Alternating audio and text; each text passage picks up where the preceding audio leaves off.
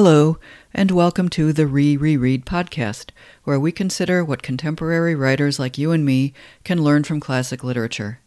This week, we're still looking at Conrad's The Secret Agent and the very effective way that Conrad depicts horror. Everybody remembers the famous last words of Kurtz in Heart of Darkness the horror, the horror, which for many years now I've been hearing in the voice of Marlon Brando playing Jabba the Hutt in Apocalypse Now before that, it was the voice of my high school English teacher, who had a haunted quality all her own. A long time ago, I read somewhere that horror is the closest genre to literary fiction because horror deals with the subconscious. It brings to light the forces which, in their more repressed forms, give literary writing its layers of nuance. Maybe I'm making this up, but it made sense to me back then, and it still does. Now, I rarely read horror fiction and almost never watch horror movies. I have, however, taught Stephen King's Misery, which I think is a fascinating book, partly because it's specifically about the conflict between genre and literary writing. But the book also has several eruptions of pure gore, which to my possibly biased taste feel perfunctory, a nod to the genre and or King's fans' expectations. One year I told my students they could skip these passages, giving them the page numbers in advance, but then I wondered had this been a bona fide literary book, would I have told them they could skip parts? No, but because I thought of this as a genre book, I considered the horror gratuitous, whereas in The Secret Agent or in Tim O'Brien's Vietnam stories or any number of other works, the gore seems critically important. Yes, it's awful, but there's a lesson to be learned from it.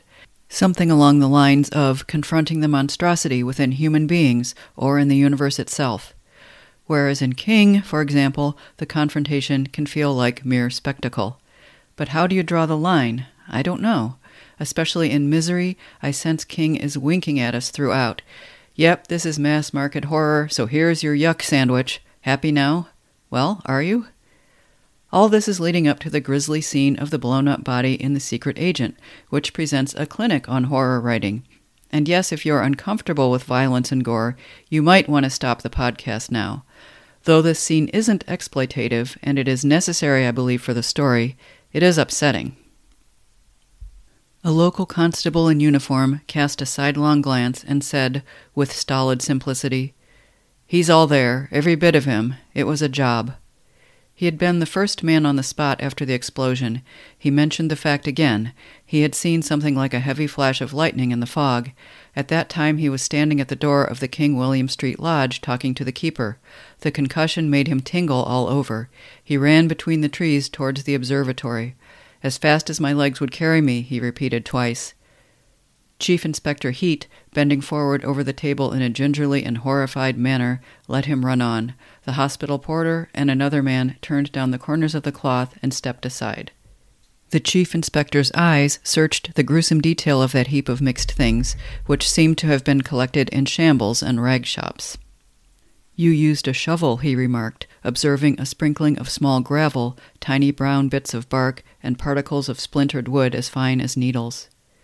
Had to in one place, said the stolid constable. I sent a keeper to fetch a spade. When he heard me scraping the ground with it, he leaned his forehead against a tree and was sick as a dog. The chief inspector, stooping guardedly over the table, fought down the unpleasant sensation in his throat. The shattering violence of destruction which had made of that body a heap of nameless fragments affected his feelings with a sense of ruthless cruelty, though his reason told him the effect must have been as swift as a flash of lightning. The man, whoever he was, had died instantaneously, and yet it seemed impossible to believe that a human body could have reached that state of disintegration without passing through the pangs of inconceivable agony. No physiologist, and still less of a metaphysician, Chief Inspector Heat rose by the force of sympathy, which is a form of fear above the vulgar conception of time. Instantaneous, he remembered all that he had ever read in popular publications of long and terrifying dreams, dreamed in the instant of waking, of the whole past life lived with frightful intensity by a drowning man as his doomed head bobs up, streaming, for the last time. The inexplicable mysteries of conscious existence beset Chief Inspector Heat till he evolved a horrible notion that ages of atrocious pain and mental torture could be contained between two successive winks of an eye. And meantime the chief inspector went on, peering at the table with a calm face and the slightly anxious attention of an indigent customer bending over what may be called the byproducts of a butcher's shop with a view to an inexpensive Sunday dinner. All the time, his trained faculties of an excellent investigator who scorns no chance of information followed the self satisfied, disjointed loquacity of the constable. Further gory details are, shall we say, scattered over the next several pages. But the central image, I think, is here. It's the sound of the scraping shovel.